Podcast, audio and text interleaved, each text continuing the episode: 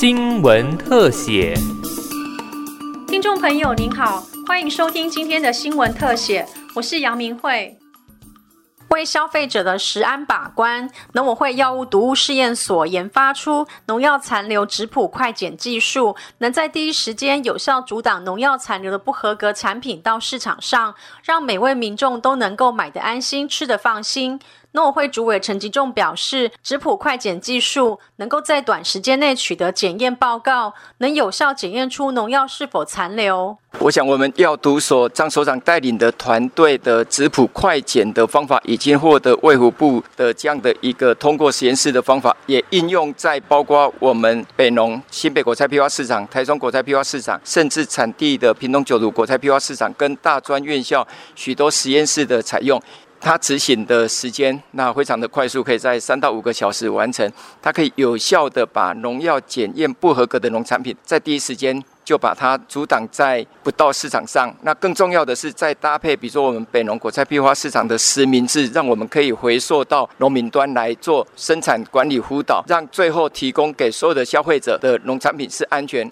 主委陈吉仲以今年七月北农的芹菜抽验为例，进一步说明，透过质谱快检技术，结合实名制溯源管理，不合格的农产品立即销毁，以及产地控管辅导等措施后，大幅减少农药残留的风险。我想从过去几个消费者比较关心的，像豆芽菜、豌豆、芹菜等这些的不合格率，透过这样的一个质谱快检方法。可以有效的把不合格率，比如说以北农来讲，芹菜就可以从二十 percent 的不合格率降低到五 percent。我们期待后续更多的产地跟消费地果菜批发市场，甚至大型的通路都可以一起来采用这个技术。农委会推动质谱快筛检验技术，北农总经理翁振兴表示，主要的目的是辅导农民安全用药。那我们的检验不是为了要去处罚农民，不是。是要赶快知道到底哪一个地方出问题，哪农民哪一个用药出问题，所以透过这个实名制啊，很快。以我们芹菜为例，我们七月十号开始验，哇天哪，啊那个那个不合格率蛮高的，那很快一个月马上追，到到底在哪里用药出的问题，马上产地去这个农民教育讲习，从源头去辅导，那很快一个月后马上就降到啊，几乎好几天都是没有抽到。啊，严格的去把关哦。那目的不是要处罚农民哦，那就是后续的要去辅导。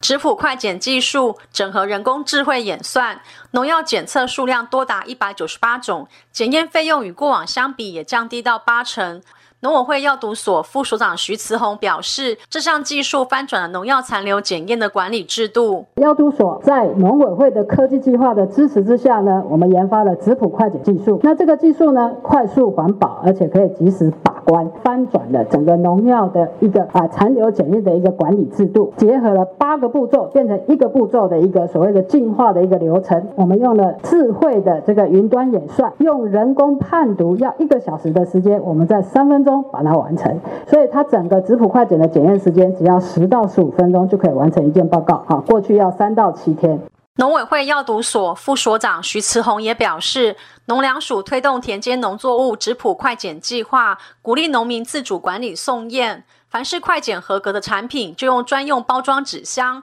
或特殊批号贴纸标示区隔，有助于提升农产品的售价。他农民呢，他在田间采收以后。第一天他就寄送样品到质谱快检实验室呢，就进行检验，检验出来不合格的，我们各个试验改良场所马上下去，给我们的农民做用药的安全辅导。这个农作物呢，我们就留在田间，不让它进到我们的这个市场。那合格的呢，我们就给他一个专门设计的这个纸箱哈，还有很特殊的防伪的标签，它有效期，而且要能够追溯。我们还可以控管你到底用的张数合不合理。这个产品呢，我们到我们的批发市场之后呢，所以这个价格哈就出来了哈，那价差就出来了。